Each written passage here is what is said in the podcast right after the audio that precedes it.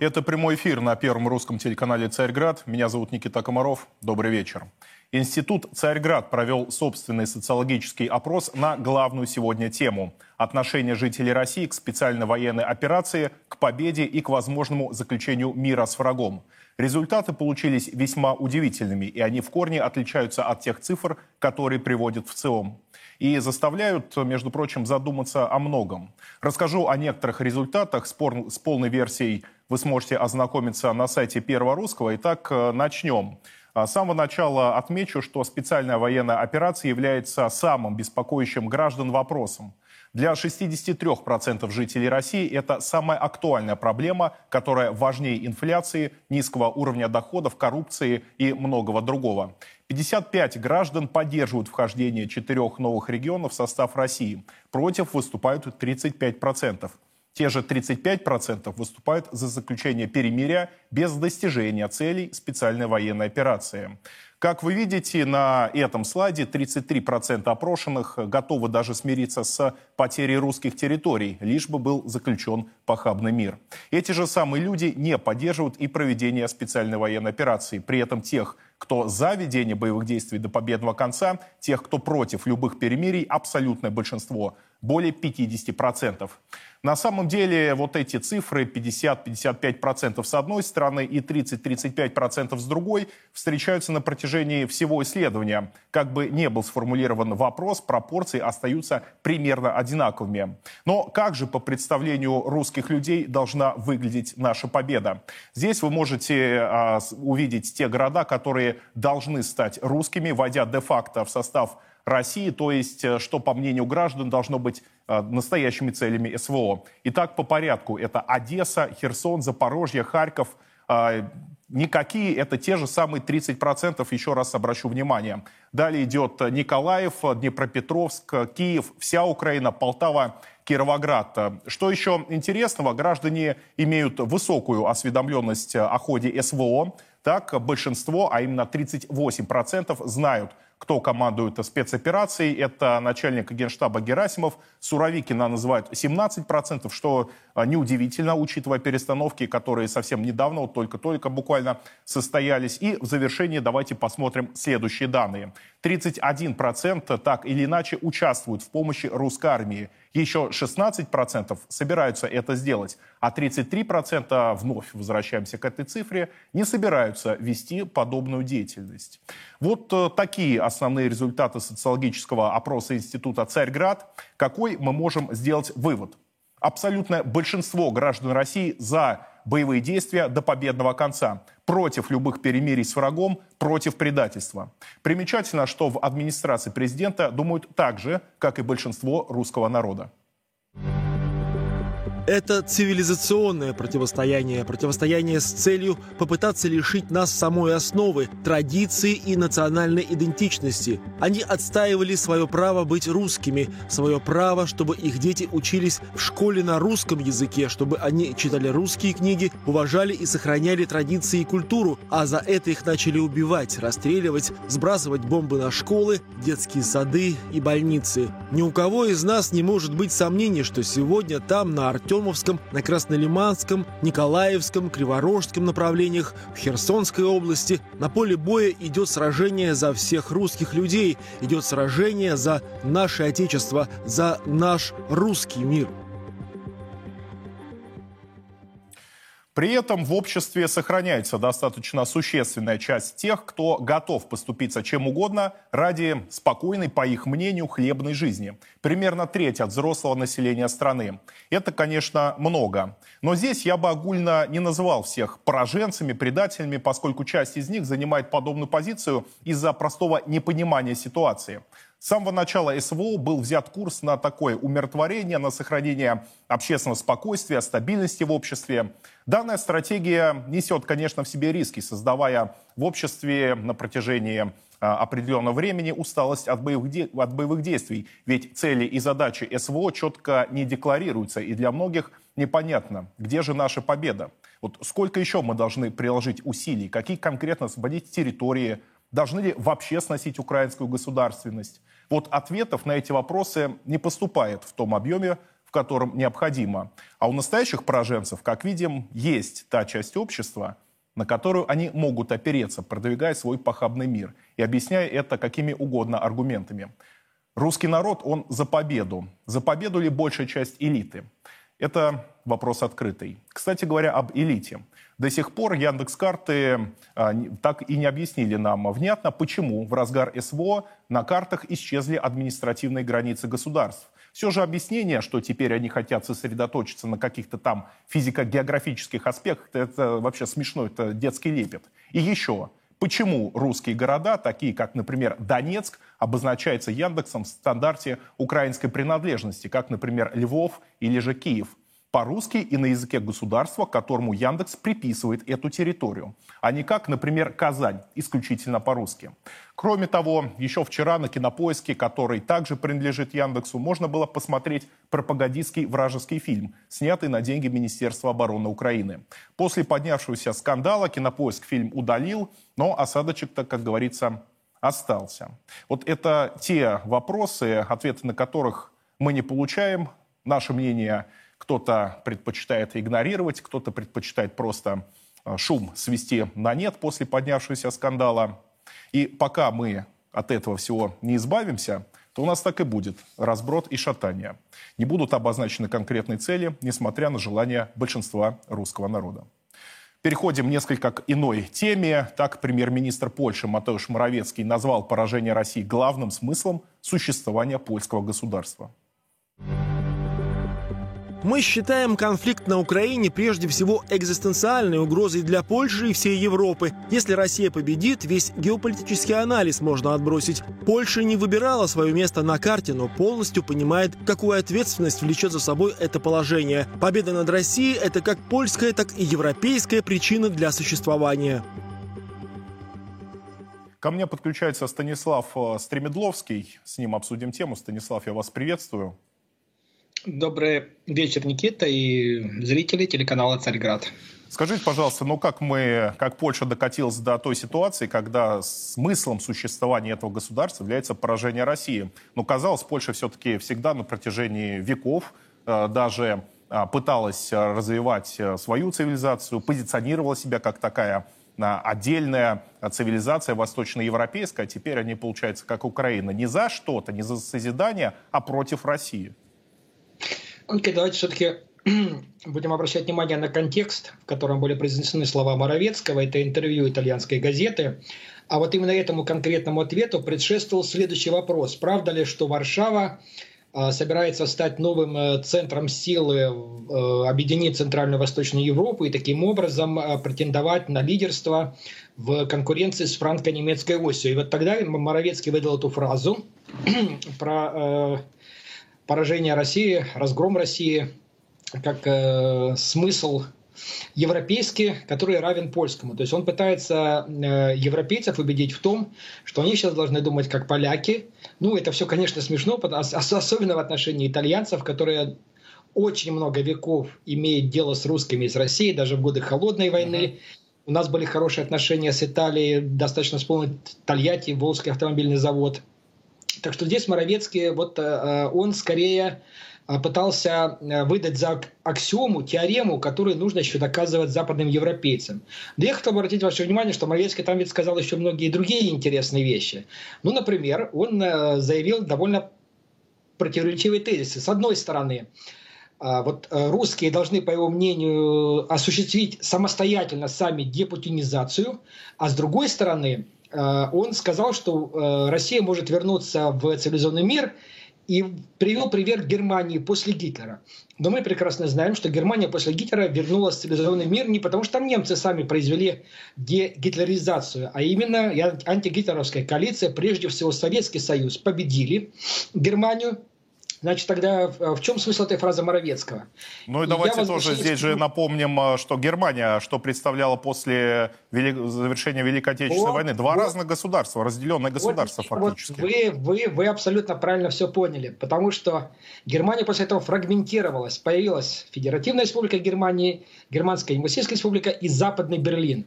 То есть как минимум три государства. И вот тут вот эм, Моровецкий делает тоже такой интересный ход, когда он, с одной стороны, он вроде бы ругает э, Германию и канцлера Шольца, что они вот не очень активно участвуют, а с другой стороны он подбрасывает им аргументы для участия. Какие?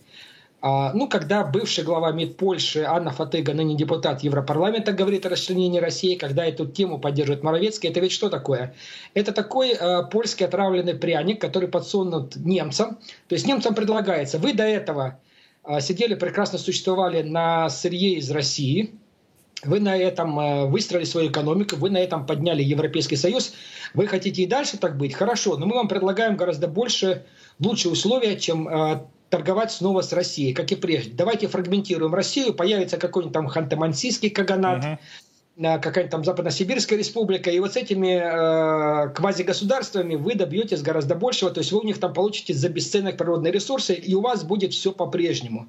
Вот в чем я вижу смысл тех заявлений Моровецкого, которые он в последнее время произносит. Ну, то есть это уже а, такие мысли, такие тезисы о разделении России, они не являются маргинальными, а идут на уровне высших лиц государства. А Польше это для чего нужно? Вот такой, может быть, вопрос а, наивный, вы как специалист сейчас расскажете, но если смотреть а, отвлеченно, Польша, Россия, вроде бы каких-то таких стратегических противоречий э, нет между нашими странами. Никто в России не хочет э, захватывать э, Польшу, создавать снова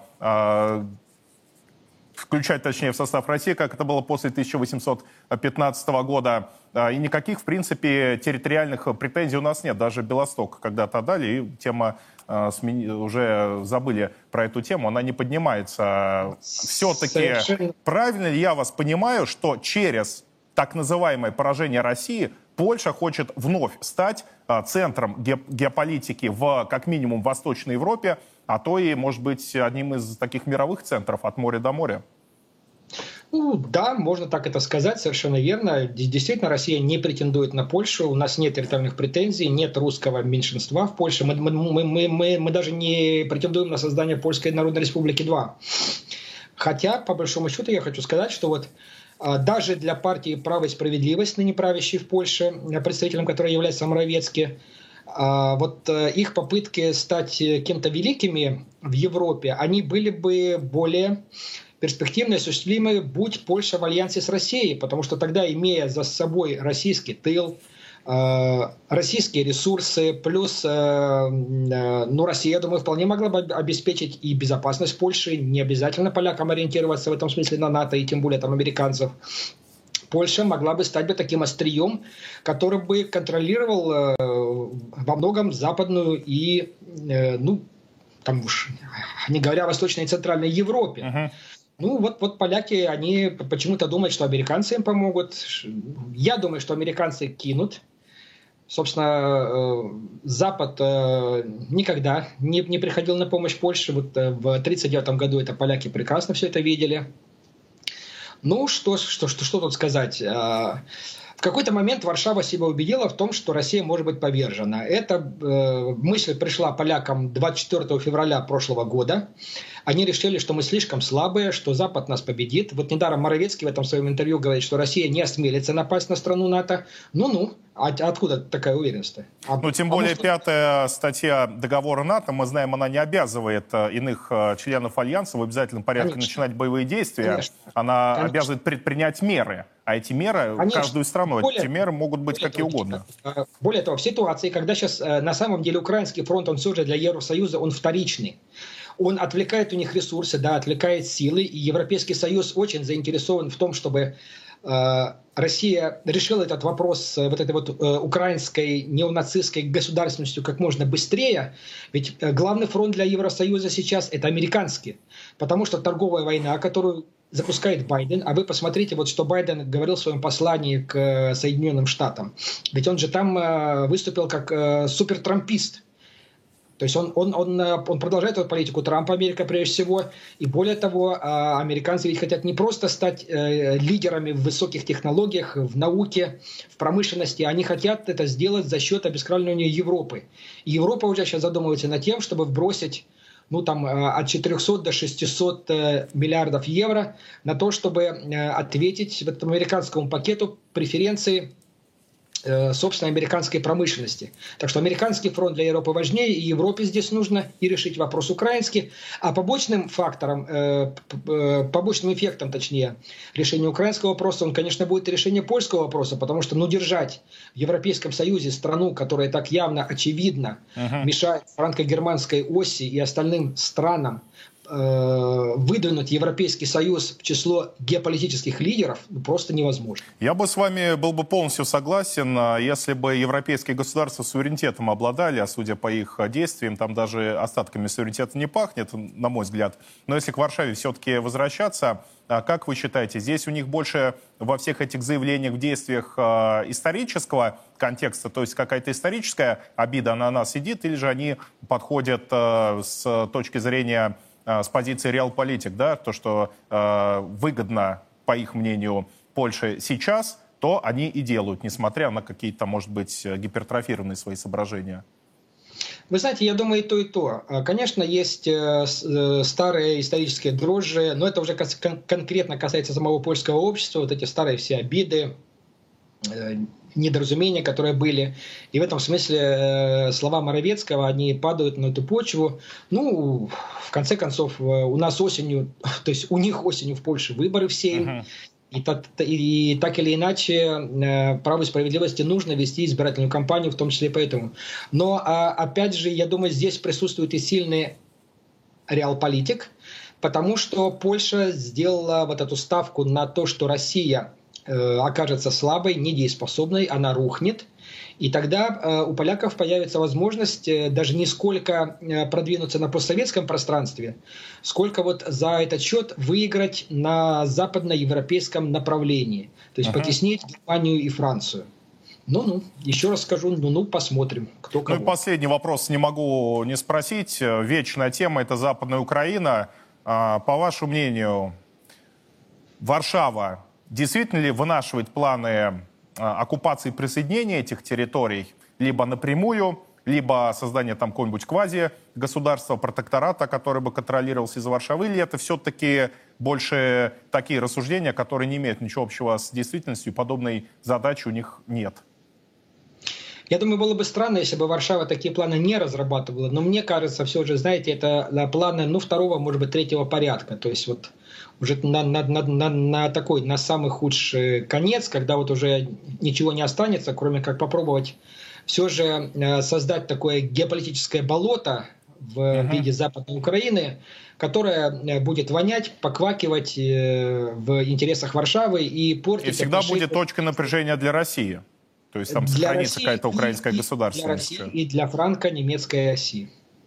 Я вас понял. Спасибо большое. Станислав Стремедловский был у нас в эфире. Мы переходим к иной теме, к авиации. Сегодня, 9 февраля, исполняется 100 лет гражданской авиации России. Это не просто дата. Именно сейчас, в 23 году, русское самолетостроение проходит такой переломный момент, переломный этап. Либо оно возродится из пепла, либо останется в истории. Впрочем, это та тема, в которой имеется много положительных моментов. Авиационная промышленность сейчас – готова к серийному выпуску практически всех типов воздушных судов. Вопрос э, в конкретных сроках, как всегда. Но вот на днях э, глава ОАК Юрий Слюсарь заявил, что с 2024 года начнется серийный выпуск самолета Ту-214, который является аналогом Airbus 320 и Boeing 737. Обсудим наш авиапром с экспертами. Ко мне присоединяется Андрей Красноперов. Андрей, я вас приветствую. Добрый вечер. Итак, мы подошли к такой, как я уже сказал, переломной черте. Рынок западных э, самолетов для нас э, отрезан. А, серийное производство отечественных еще ну, где-то имеется, но в основном это такие отдельные модели типа Суперджета, да и то сейчас его а, переделывают. Как вы оцениваете в общем, если сначала давайте в общем, потом в частности пойдем, а, в общем состояние нашего авиастроения, вот действительно ли те планы, которые правительство утвердило по производству практически тысячи самолетов и вертолетов к 2030 году, их будет реально достичь? Ну да, сейчас э, на это устремляет все внимание наше правительство, чтобы именно МС-21, вот эти последние модификации, чтобы пустить их как можно быстрее э, на серийный поток и делать их. Хотя нам активно вставляют палку в колеса наши, как сказать, поставщики. Сейчас мы делаем все полностью сами. На наших э, заводах, отказались полностью от э, иностранных поставок. Вот. Из-за этого происходят маленькие задержки, приходится свое создавать. Но лучше все-таки вот. задержаться, и пусть будет э, на 100% свой самолет, чем там даже 30% деталей, а потом, во-первых, непонятно, что будет, что с ними делать, а во-вторых, все-таки это же наша экономика, это инвестиции в отечественное производство, высокотехнологичное производство. Да, да, я с вами согласен. Вот самолет Airbus, он практически на 70% французский. Так что тут, сами понимаете, отношения с Францией и что дальше, как его эксплуатировать в данной ситуации, происходит, как сказать, взаимозаменяющих частей, то есть самолеты, которые стоят, если что-то сломалось, с них снимаются запчасти и ставятся на те борты, которые летают.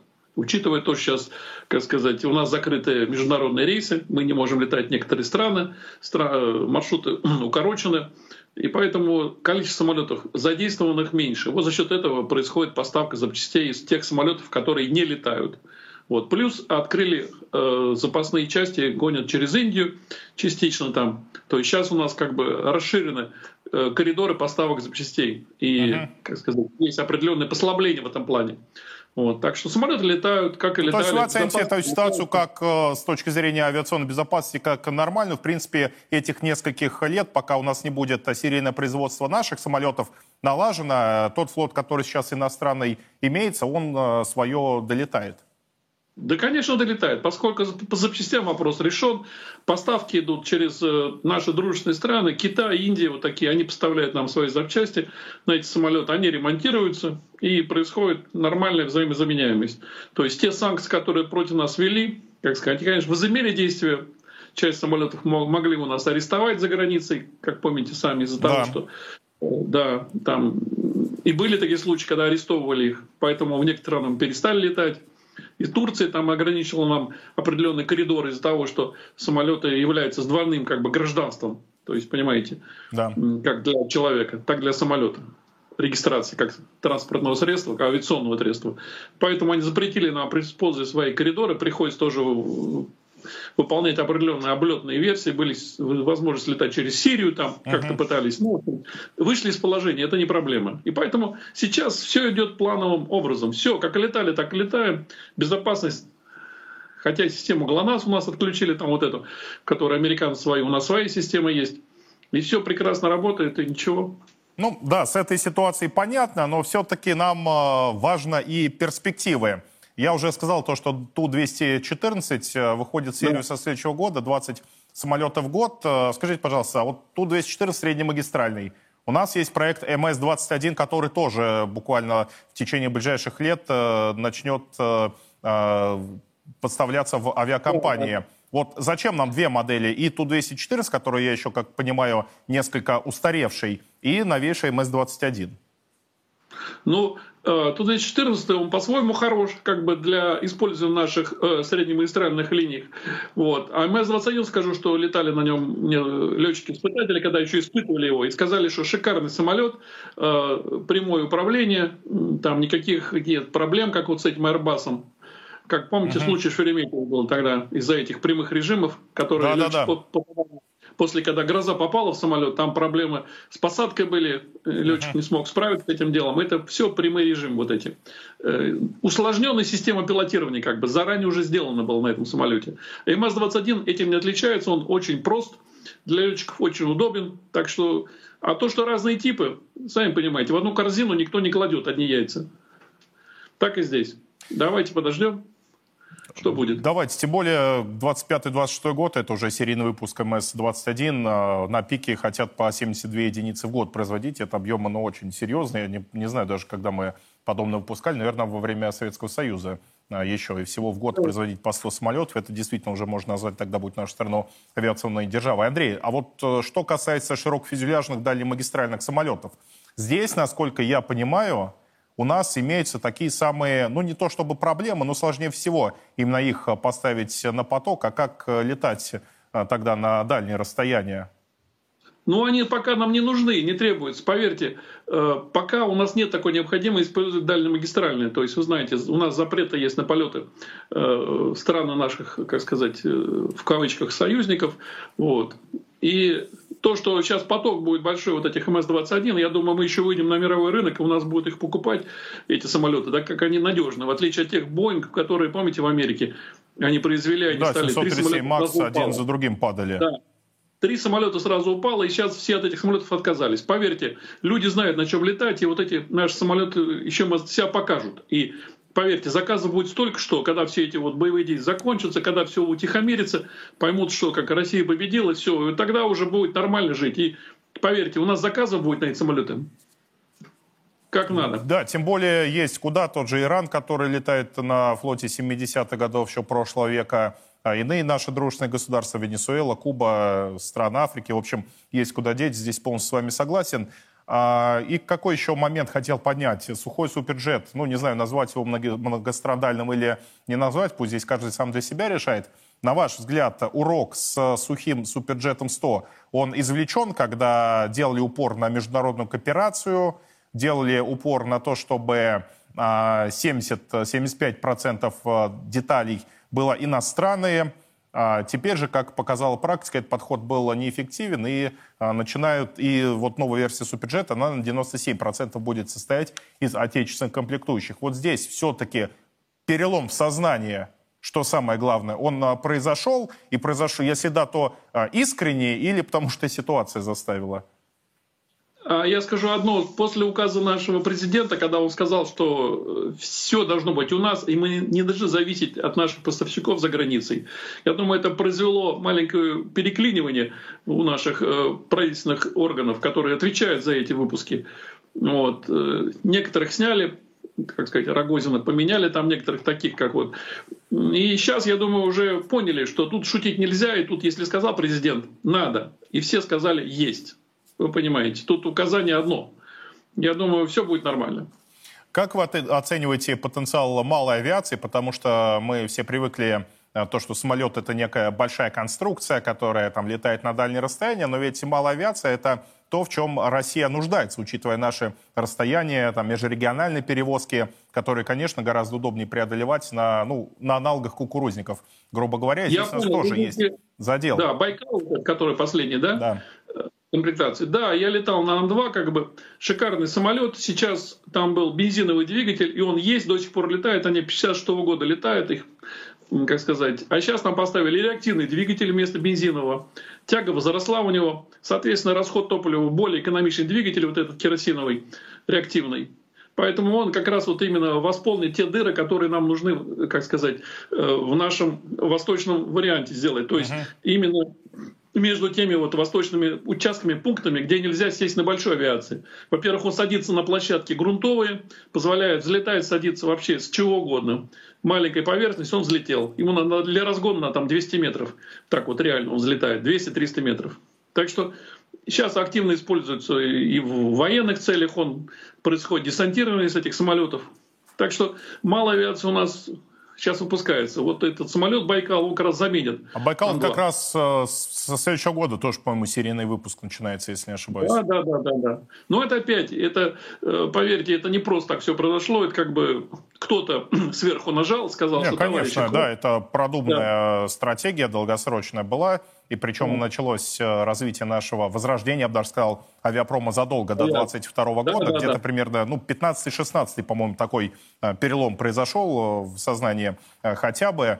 А, и у нас уже определенный задел к этому моменту имелся, и это, безусловно, нам, ну, не хочу сказать повезло, но ситуацию очень сильно облегчило. Спасибо вам большое. Андрей Красноперов был у нас в эфире, но сегодня Владимир Путин также а, должен встретиться с представителями авиаотрасли, принять участие в церемонии открытия объектов гражданской авиации. В три часа должно было стартовать мероприятие, но пока никакой информации нет. Тоже было бы очень интересно, какие тезисы будут выдвинуты на данном мероприятии, потому что авиапром, повторюсь в очередной раз, это важнейшая отрасль экономики, высокотехнологичная отрасль. Один рубль, который в авиапром вложен, генерирует где-то 7-8 рублей в смежных отраслях. То есть понимаете, какой мультипликативный эффект. И здесь э, действительно а, курс на возрождение самолетостроения был взят а, заранее, чего, к сожалению, у нас не было в автомобильной промышленности, в станкостроении. Вот только сейчас эти отрасли проходят в то, что авиапром прошел в 2015-2016 году, поэтому уверен, что здесь все будет э, у нас нормально. Обязательно тему будем отслеживать, анализировать. Поэтому будет еще впереди очень много интересных новостей. А теперь мы поговорим об экономических делах. Так, между правительством и бизнесом идет дискуссия о добровольных взносах предприятий в бюджет. Автором идеи называется первый вице-премьер Андрей Белоусов. Его поддерживает Минфин, а общая сумма добровольных пожертвований может составить 200-250 миллиардов рублей. В Российском союзе промышленников и предпринимателей к данной идее отнеслись скептически.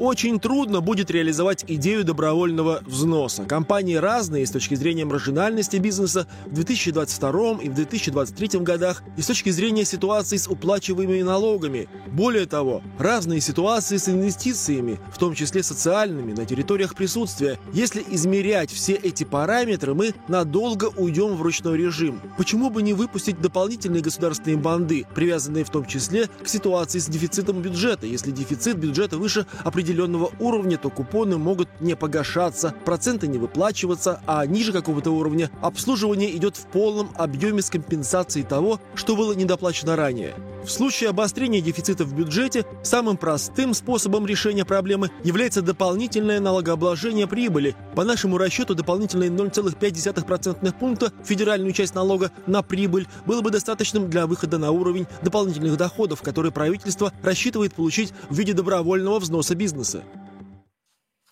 Андрей Бархота ко мне присоединяется. Андрей, добрый вечер. Добрый вечер, Никита. Добрый вечер, уважаемые телезрители. Ну вот как вам идея о добровольных э, взносах бизнеса в бюджет? Такая уникальная, э, уникальное предложение прозвучало из правительства. Как вы ее оцениваете? Ну, правительство, собственно говоря, выработало те меры, которые соответствуют текущей ситуации. Во многом ситуация безвыходная в плане того, что у нас 2022 э, год закончился с рекордным дефицитом бюджета. Соответственно, необходимо искать новые источники финансирования. При этом э, дело в том, что вот эти добровольные взносы, они не носят характер квазиналоговой нагрузки. То есть это не означает, что с бизнеса предполагается регулярно значит, собирать вот эти вот взносы, так сказать, и так далее. Здесь э, идея в том, что это действительно разовая акция, которая позволила бы закрыть э, наиболее насущные нужды. И, в общем-то, э, все бы ничего. Единственное, конечно, бизнес-сообщество волнует, что это вот такие расходы являются, опять же, повторюсь, квазиналоговой нагрузкой, mm-hmm. которая может носить и регулярный характер, то есть она может быть разовой, а может потом э, регулярно повторяться. И здесь, конечно, успех предприятия зависит именно от индивидуальных договоренностей с крупным бизнесом, потому что понятное дело, что малый и средний бизнес сейчас э, не настолько себя хорошо чувствует, чтобы вот самостоятельно определять размеры своих посильных э, взносов, своих посильных вкладов. А вот с крупным бизнесом можно было договориться и, опять же, в рамках дорожной карты очертить э, те параметры, которые предполагаются в рамках этих взносов сделать, то есть чтобы они не стали регулярными и не э, усилили без того достаточно весомую налоговую нагрузку. Ну вот сумма называется где-то 200-250 миллиардов рублей. Это немного, прямо скажем. Меня здесь, знаете, какой вопрос больше беспокоит? В том, что процесс согласования этих взносов, определения, кто должен, какая компания, сколько заплатить, он затянется на месяц и будет именно вот в этом а, затык. Ведь мы знаем, бюрократическая машина а, работает долго, а когда в ручном режиме еще ей приходится все считать, то проект может даже и не состояться, как это было со многими инфраструктурными проектами, которые постоянно считали, пересчитывали, в результате так и не запустили. Например, а, ВСМ Москва-Казань или Москва-Санкт-Петербург а, с нулевых годов этот проект существует, но дело так с мертвой точки и не сдвинулось. Вот здесь, насколько, на ваш взгляд, будет а, сложность именно определения взносов, какие компании сколько должны платить, в какой срок? Ну, критериев просто да. нет. Действительно, есть определенные риски и отсутствует в полной степени подробное описание размеров и порядка взимания, соответственно, добровольных взносов. С другой стороны, э, напомню, что совсем недавно были э, внедрены некие послабления в части обязательной продажи валютной выручки. И вот эти вещи в части валютной выручки, они очень сильно влияют на бизнес в части того, что благодаря вот этой валютной выручке экспортеры имеют возможность создавать э, свои резервные фонды. Если э, обязательно продажа валютной выручки отменяется, то это создает дополнительные резервы, дополнительные, так сказать, буферные запасы и для экспортеров.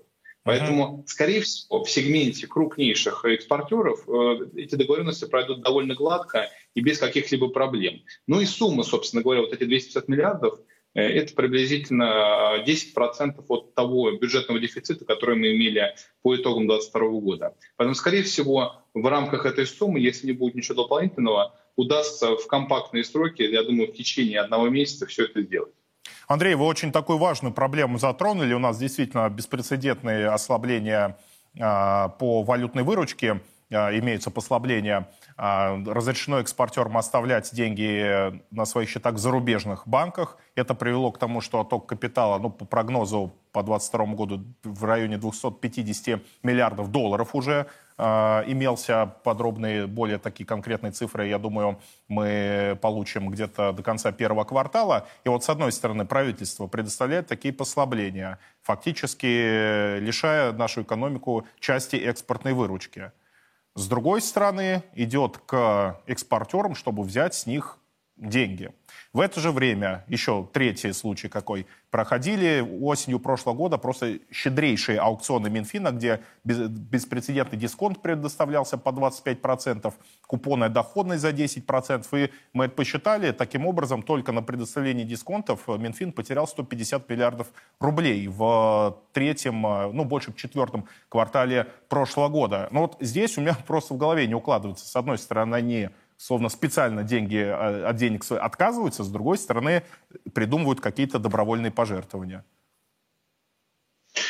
Ну, собственно говоря, это э, так называемая практика кнута и пряника. То есть мы, чтобы вынуть из какого-то кармана, в этот карман нужно предварительно заложить э, эту сумму. Поэтому вот эти послабления э, в части валютной выручки, вот эти вот беспрецедентные премии по инвестициям в государственный долг – они фактически и сформировали какой-то задел а, в части того, э, из каких фондов черпать эти средства. То есть фактически привлекательность быстрой, э, быстрого осуществления добровольного взноса состоит в том, что какая-то часть этих фондов уже сформирована. И если сказать, оперативно откликнуться на просьбу, на рекомендацию, то можно, в общем-то, ограничиваться и разовым взносом разовой контрибуции. Поэтому здесь, в принципе, это всегда так происходит. Для того, чтобы простимулировать бизнес-сообщество, необходимо в чем-то пойти навстречу. Где-то немножечко ослабить э, значит, вот, регуляторные механизмы. Поэтому здесь эм, понятное дело, что лишним деньгам в текущей ситуации взяться неоткуда, поэтому они э, во многом в четвертом квартале, как вы правильно сказали, были сформированы у корпораций крупнейших. И сейчас просто необходимо э, на основе доброй воли, естественно, uh-huh. поделиться их а, понятно, Андрей. И последний вопрос. Давайте а, прокомментируем а, те идеи, которые глава РСПП Шохин озвучил в ответ на предложение о добровольных взносов. Ну, он там несколько озвучил. Давайте две основных. Первое – это повышение налога на прибыль на полпроцента. И второй – это выпуск нового вида облигаций, когда купоны по ним можно не выплачивать в случае, если а, дефицит бюджета превышает определенный а, уровень, и таким образом не создается дополнительная нагрузка на госказну. Как вам эти э, две меры? Идеи, в принципе, Они от бизнеса они... тем более идут, вот подчеркну, то есть бизнес сам предлагает на себя налоги повысить. Это действительно, это потому, что бизнес опасается, что, соответственно, Э, налоговые, вот эти все вещи, квазиналоговые пожертвования, они будут носить регулярный характер. Uh-huh. И уж проще администрировать налог на прибыль и э, значит, э, управлять вложением в государственные облигации. Это все правильно, но здесь эм, как бы в парадигме, мы действуем все-таки в парадигме мобилизационной экономики, когда часть мер принимается не на основе квазирыночных механизмов, вроде там рынка облигаций, купонных ставок, а на основе просто вот быстрого аккумулирования денежных средств на финансирование текущих, я бы сказал, чрезвычайных расходов. Поэтому идеи хороши, но на их подготовку, на их реализацию э, уйдет больше времени, соответственно говоря. Здесь, если государство очертит все-таки правила игры, что взносы добровольные, они будут иметь разовый характер и будут э, корреспондировать с финансовым состоянием той или иной компании, корпорации, то это будет проще сделать действительно как разовая акция, нежели как системная изменение налоговой системы. Я уже не говорю о том, что изменение налоговой системы, в принципе, очень плохо влияет на бизнес-климат и может ухудшить ситуацию не просто в отдельных компаниях, но и в целых отраслях. Я вас понял, да, соглашусь с тем, что меры должны быть э, системные, выработанные. Все игроки должны понимать, э, что ожидать э, в определенной перспективе. И эта мера по добровольным взносам, она действительно может быть в теории быть неплохая, только в том случае, если э, компании будут понимать, что это действительно разовая мера, а если э, нет такой задачи у правительства, то, проще какой-то системный инструмент новый ввести, может быть, доработать те предложения, которые мы от главы РСПП услышали. Спасибо вам большое. Андрей Бархота был у нас в эфире. И последнее. Вот об авиации мы говорили буквально несколько минут Назад Владимир Путин открыл по видеосвязи модернизированный аэропорт Новый Уренгой и новый пассажирский терминал аэропорта Толмачева в Новосибирске. Президент сказал, что к концу года должна быть реконструирована инфраструктура еще 18 аэропортов, в следующем году 16. На эти цели за два года выделяется более 75 миллиардов рублей. Также э, рассчитывает на современную выдачу, э, на современный перезапуск отечественной промышленности, на появления новых самолетов, включая новейший МС-21, который мы а, подробно обсуждали. А на этом а, я с вами прощаюсь. Это была программа «Царьград. Главная». Студия ведущий Никита Комаров. Увидимся завтра в 18 часов. До свидания.